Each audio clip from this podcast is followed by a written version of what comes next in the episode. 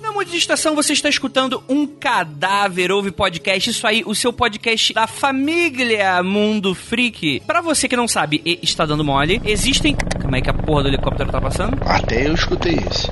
Hoje aqui temos aqui pra falar ele, nosso queridíssimo Rafael Jacona. Já não era sem tempo, né? Caraca, veio todo mundo aqui, menos eu, cara. Eu tava me sentindo excluído já. Olha aí, quem, quem disse que você não tava excluído mesmo? É verdade. Bem, enfim, Rafael Jacona, a gente veio aqui pra falar de um assunto muito legal, que eu particularmente sou fã, mas eu sei que você é mais ainda, porque eu só conheço desse cara a trilogia do Arthur, a gente tá falando sobre ele, o Bernard Cornwell. Esse cara, ele é bastante conhecido por causa da sua forma de escrever e por causa do tema, né? Ele está sempre falando sobre ficção histórica. Então, o que é ficção histórica? A ficção histórica nada mais é do que você pegar algum fato histórico, seja ele tendo um pentelinho ali de realidade, ou seja ele sendo bastante documentado, e você criar em cima dali o que provavelmente pode ter acontecido, sendo que pode ter mais ou menos ficção. Por exemplo, a única trilogia que eu li dele, dos três livros, que obviamente uma trilogia são três livros, é o famoso arco lá do Arthur, né? Das crônicas de Arthur, do Cálice. E ali ele vai citando.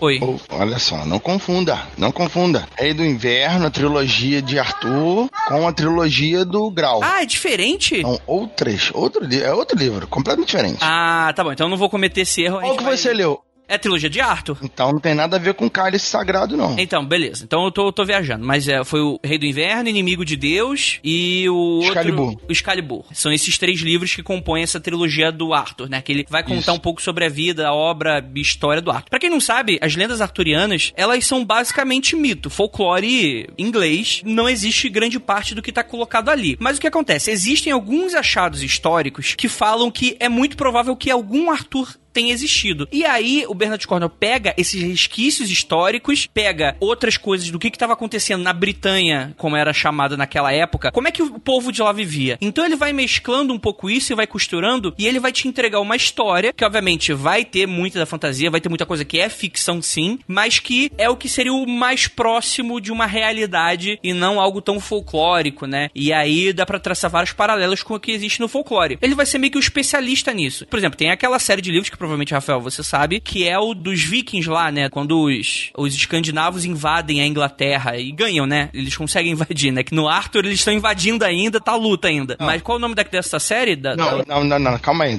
Você tá confundindo de novo. Você tá confundindo de novo. É. Na trilogia arturiana, o que, que tá acontecendo? A Inglaterra, como os ouvintes, vários devem saber, é um retalho de um monte de coisa. Lá existiam os celtas, né, os bretões, e eles foram invadidos pelos saxões, os amplos saxões. Na outra trilogia que o André tá se referindo, que é a Crônicas Saxônicas, os saxões que dominaram ali o território onde o Arthur morava, a ilha da Inglaterra, estão sendo invadidos pelos nórdicos, chamados basicamente de dinamarqueses, noruegueses, mas principalmente os dinamarqueses. Então tem essa diferença. Ah, ah, já tava achando, eu que não sei de história, eu já tava achando que era o mesmo povo, que eu tava confundindo saxão com dinamarquês, é diferente. Pelo o, o povo do Arthur, no caso, eles foram derrotados, eles foram suplantados pelo. O povo do Arthur ele ficou onde hoje em dia a gente chama de Gália, país de Gales. É, onde tem aquelas lendas celtas e tal. E é claro que, novamente, os celtas não eram puros ali, né? O Império Romano já tinha invadido, já existiam construções, já existia muita coisa ali do Império Romano. Tanto que tem aquela, aquela lenda maluca lá que Jesus teria fugido pra Inglaterra, né? Tem uma lenda maluca dessa. É, pior que tem.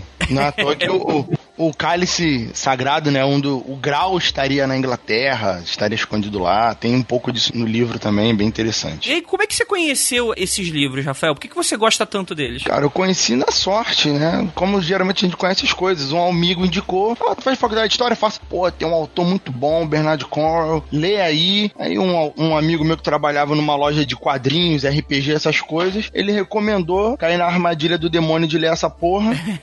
fudi. E fudi no sentido bom, porque o cara, ele tem muitos livros. Ah, é. Quando eu comecei a ler a Crônica Saxônica, ele tinha três livros, se eu não me engano. Hoje tá no décimo, e o décimo primeiro tá pra sair esse ano, ou no máximo ano que vem, e não se tem expectativa que vai acabar no décimo primeiro. Eu espero que acabe. Mas, caraca, é muita sequência. Eu só não quero que ele morra, e deixe essa porta, essa história aberta, entendeu? Foda. É, porque essas crônicas saxônicas não fechou. São quantos livros já? Dez. Dez livros. E não fechou ainda, né, por exemplo. Eu li todos os livros e parece que agora vai. Parece que Ah, agora vai. entendi. Mas o décimo livro, sem dar spoilers, ele resolve uma grande quantidade de coisas, Uhum. mas ainda vai vir mais um. Ainda vai vir mais um. Aí eu acho que o décimo primeiro acaba. Eu acho. Sim. Bem, o Bernard Cornell, ele é britânico, né? Ele tem hoje 74 anos, então tem que dar uma corridinha. Mas ele é bastante conhecido por essa temática, né? E, por exemplo, para você que gosta de série, você pode acompanhar alguma coisa dele que tem adaptação dessa Last Kingdom. Que assim, eu não acabei não vendo, porque assim, eu não sou muito fã daquele do Vikings, e muita gente comparou com Vikings. E muita gente falou que Vikings é melhor. Então eu não fui muito procurar saber. Tinha uma galera que tava reclamando que a série não tinha muito a ver com o livro, mas se você quiser mais ou menos o que acontece, é mais ou menos aquilo ali. O Vikings eu acho que dá pra gente falar também que seja algo parecido com uma ficção histórica, mas o Vikings ele toma umas liberdades poéticas maiores, eu acredito, do que, que eu tava lendo, né? Coloca a personagem que nunca conviveu lá com o Ragnar convivendo com ele, né? Mais ou menos, mais ou menos. Vamos lá, os dois tomam extremas liberdades, né? Não é à toa que o Bernard Conrad é uma ficção histórica. Ficção histórica. Ele pega planos de fundo existentes, personagens existentes e adiciona inúmeros personagens no romance que nunca existiram. Os próprios protagonistas, por exemplo, no Crônicas Arturianas, o protagonista da história não é o Arthur, é o Dervel. O personagem que tá vendo o Arthur, interagindo com o Arthur, mas não é o Arthur. Então a gente tem sempre isso. A pegada do, do seriado, O Último Reino, que vem do livro As Crônicas Saxônicas, ele é muito diferente. Muito diferente. Parece que na primeira temporada eles economizaram muito dinheiro, então eles pegaram o primeiro livro inteiro basicamente fizeram com quatro episódios. Uhum. Metade do livro seria a infância do personagem, do protagonista. São dez minutos do primeiro episódio a infância do protagonista. Então, é, perde um pouco. Pouco, que eu digo, é bastante. Então, assim, para quem não lê o livro, se vê o seriado, vai gostar. Vai achar bem maneiro. Para quem lê o livro, é uma mídia que eles mudaram demais. Comparar o Last of Kingdom, né, o Último Reino, com o Vikings, é interessante porque as coisas convergem, né? Você vai ter um personagem chamado Ragnar Ragnar, ali que não é o Ragnar do Vikings, mas os dois aparecem os filhos do Ragnar. O Bar, o Sem Ossos, né? Eles vão aparecer, eles aparecem no livro. Isso é interessante você ver outra pegada. Eles são diferentes né, na história. O Ivar, que é o Sem Ossos, ele não anda no, no seriado Vikings. No livro, ele anda, só que nitidamente ele é uma pessoa defeituosa, ele tem um problema de nascença, né? Só que isso não impossibilita ele de ser extremamente forte e mal, como se pernas fossem determinar se a pessoa é má. Porém, são visões diferentes históricas, então cada autor tem sua grande liberdade aí de levar sua história, mas as duas histórias são muito boas. Só que o seriado Last of Kingdom eu não gosto muito não. Entendi. E cara, inclusive o Bernard Cornwell, existe umas críticas com relação aos livros dele, e eu não sei se você vai concordar, Rafael, que eu já tinha escutado, e como eu não li mais, eu não vou saber se é verdade verdade. Mas dizem que ele tem sempre um mesmo padrão de escrita, que é, por exemplo, tem sempre o Dervel na história, as coisas acontecem mais ou menos da mesma forma, os mesmos arquétipos de personagens. É verdade? O que, que você acha?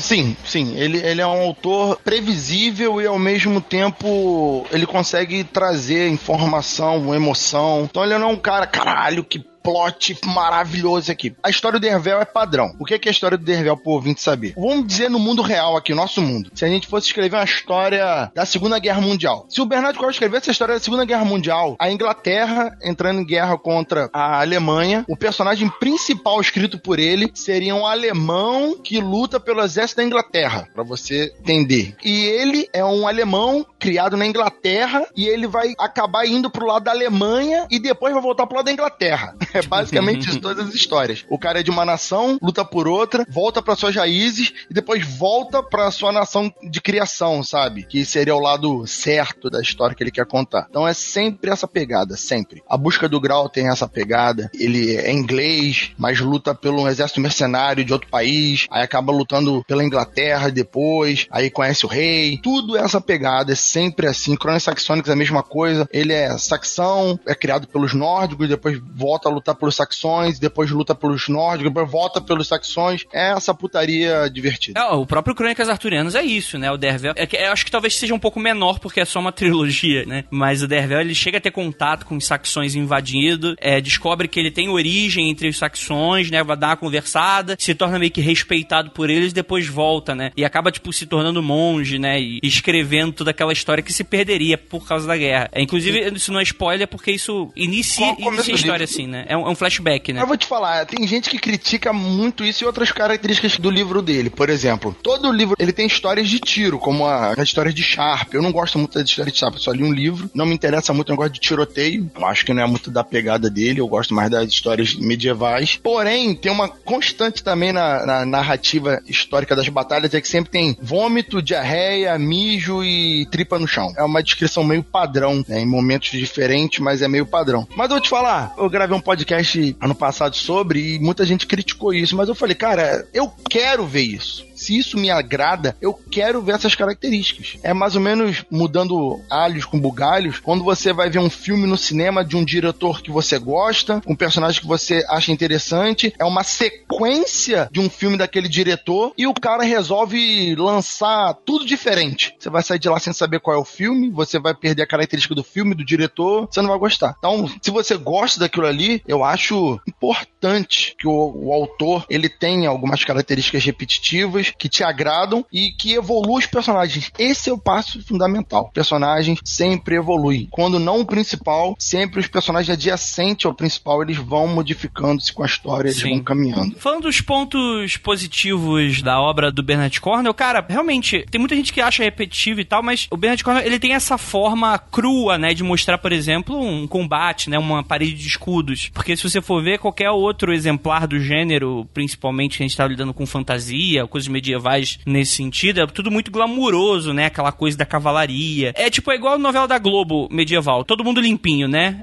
É bem isso. No Bernard Cornwell é o contrário, né? Ele mostra um pouco da pressão e da, da sanguinolência e da agressividade de uma batalha. Quer dizer, uma parede de escudo, cara, o, o seu companheiro do lado, ele é responsável pela tua vida. Se ele falhar, tu é o segundo na linha de combate, assim. É foda mostrar isso. Às vezes, quando eu leio, eu realmente não sei. Faltou essa pesquisa, eu nunca tô me perguntando agora pra primeira vez, na verdade. Será que o Bernard Cornwell serviu às Forças Armadas? Porque ele tem um carinho muito especial quando descreve esse companheirismo dos soldados, sabe? É uma coisa que a gente viu um pouco, por exemplo, na série do Justiceiro, aqueles soldados transtornados comentando. Você vê isso no próprio policiais comentando dos colegas, do pessoal do quarteto. A gente vê muito isso em filme, mas esse companheirismo, essa honra entre os amigos que servem. E ele coloca muito isso nas descrições dele entre os amigos, entre o carinho carinho que os soldados têm um com o outro, a honra que eles têm um com o outro em servir a um comandante. É muito maneiro, bem interessante. Exatamente, né? E é aquilo, cara, tipo, às vezes você vai ficar horas em batalha. Não é tipo, por exemplo, Segunda Guerra, tá um de frente pro outro, ou tipo, numa trincheira cai uma bomba e mata o segundo. Não, tipo, são dois exércitos que se encontram com uma parede de escudo e beleza, quem é que vai se sobressair? É difícil, né? E aí você é. vê toda aquela pressão. O cara não vai, tipo, ser substituído para fazer um xixizinho. O cara faz ali mesmo, o cara se caga todo, sangue pra caralho, né? É, tipo, parece mais nojento do que realmente é, tá bom, gente? É tudo descrito de uma maneira muito realista. A coisa toda não é gore pelo gore, mas é mais cru, né? O legal das histórias dele também, né? Tem todas as partes interessantes, mas como, não sei se por um professor de história, não sei se é pelo meu estilo de pensar, eu gosto muito das coisas simples, né? Eu gosto muito do, do simples. O que, que as pessoas comiam, como viajavam, o que, que eles faziam nos feriados, que feriados tinham. Eu gosto do, de detalhes, coisas, pô, poucas, bobas, para saber ali do cotidiano. E uma coisa que eu sempre acho interessante quando eu tô lendo é os detalhes alimentícios. E eu já penso em coisas como como esse cara treinava 8 da manhã, 7 da manhã até 5 da tarde,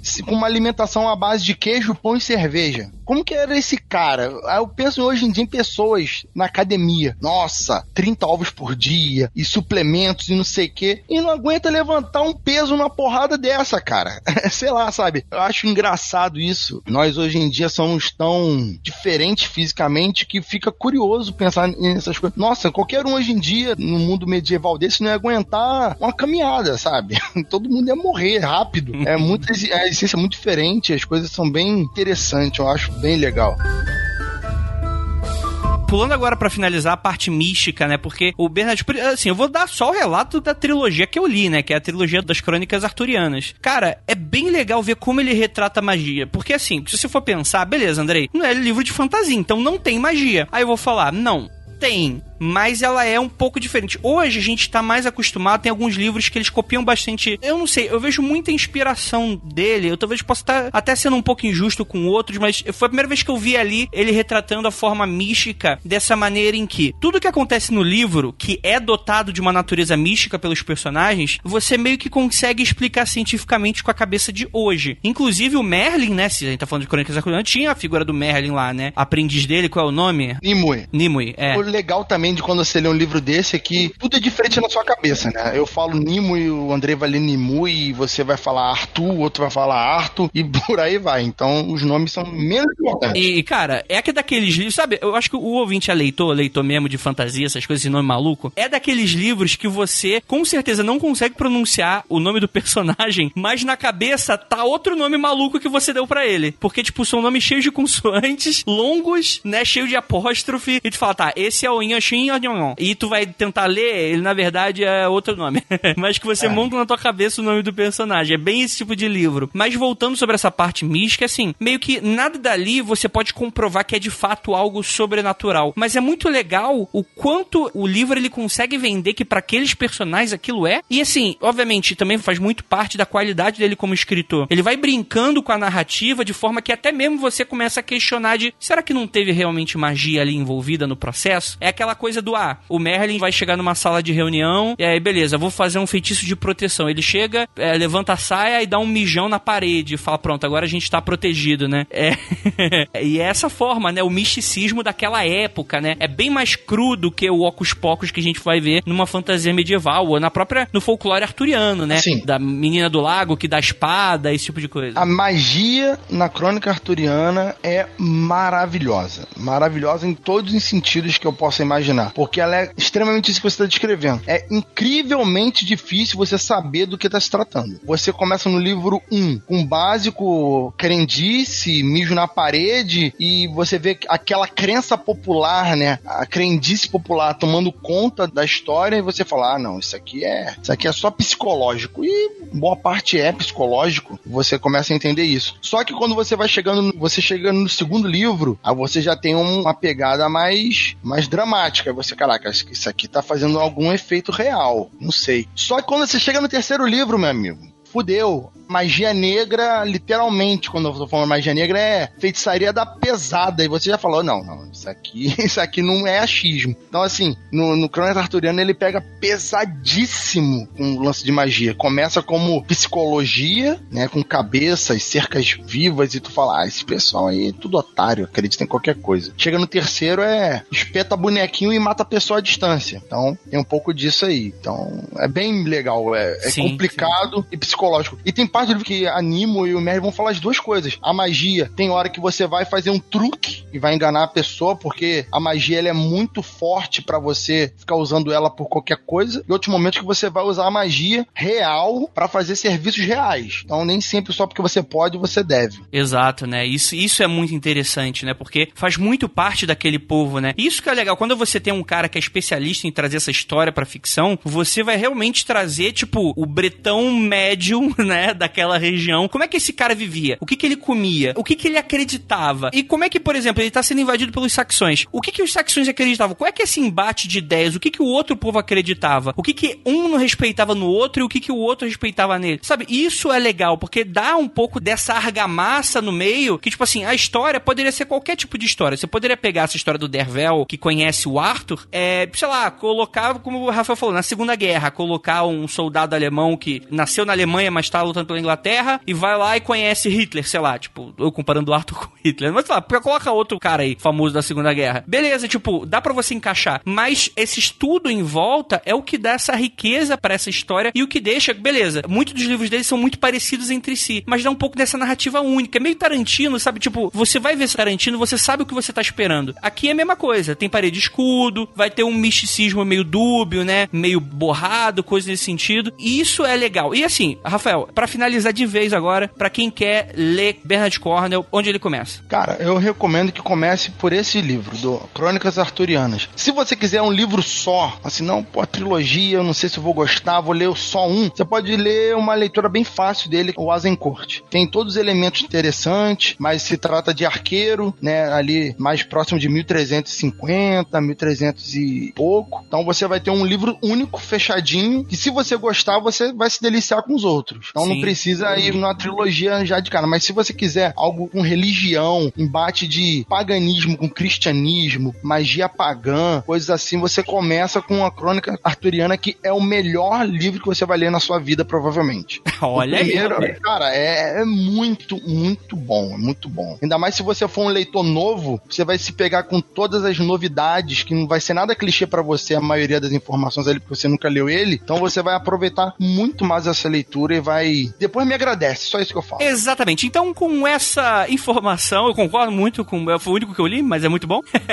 Fica aí a recomendação, cara. Leia Bernard Cornell, entre nesse mundo e é isso. Gostaria de agradecer muitíssimo a você que está escutando no Nobre Ouvinte e também ao nosso queridíssimo Rafael Jacaúna. E como é que eu tava encerrando? Não mude estação, está encerrando o Cadáver Podcast. Até o próximo. Valeu.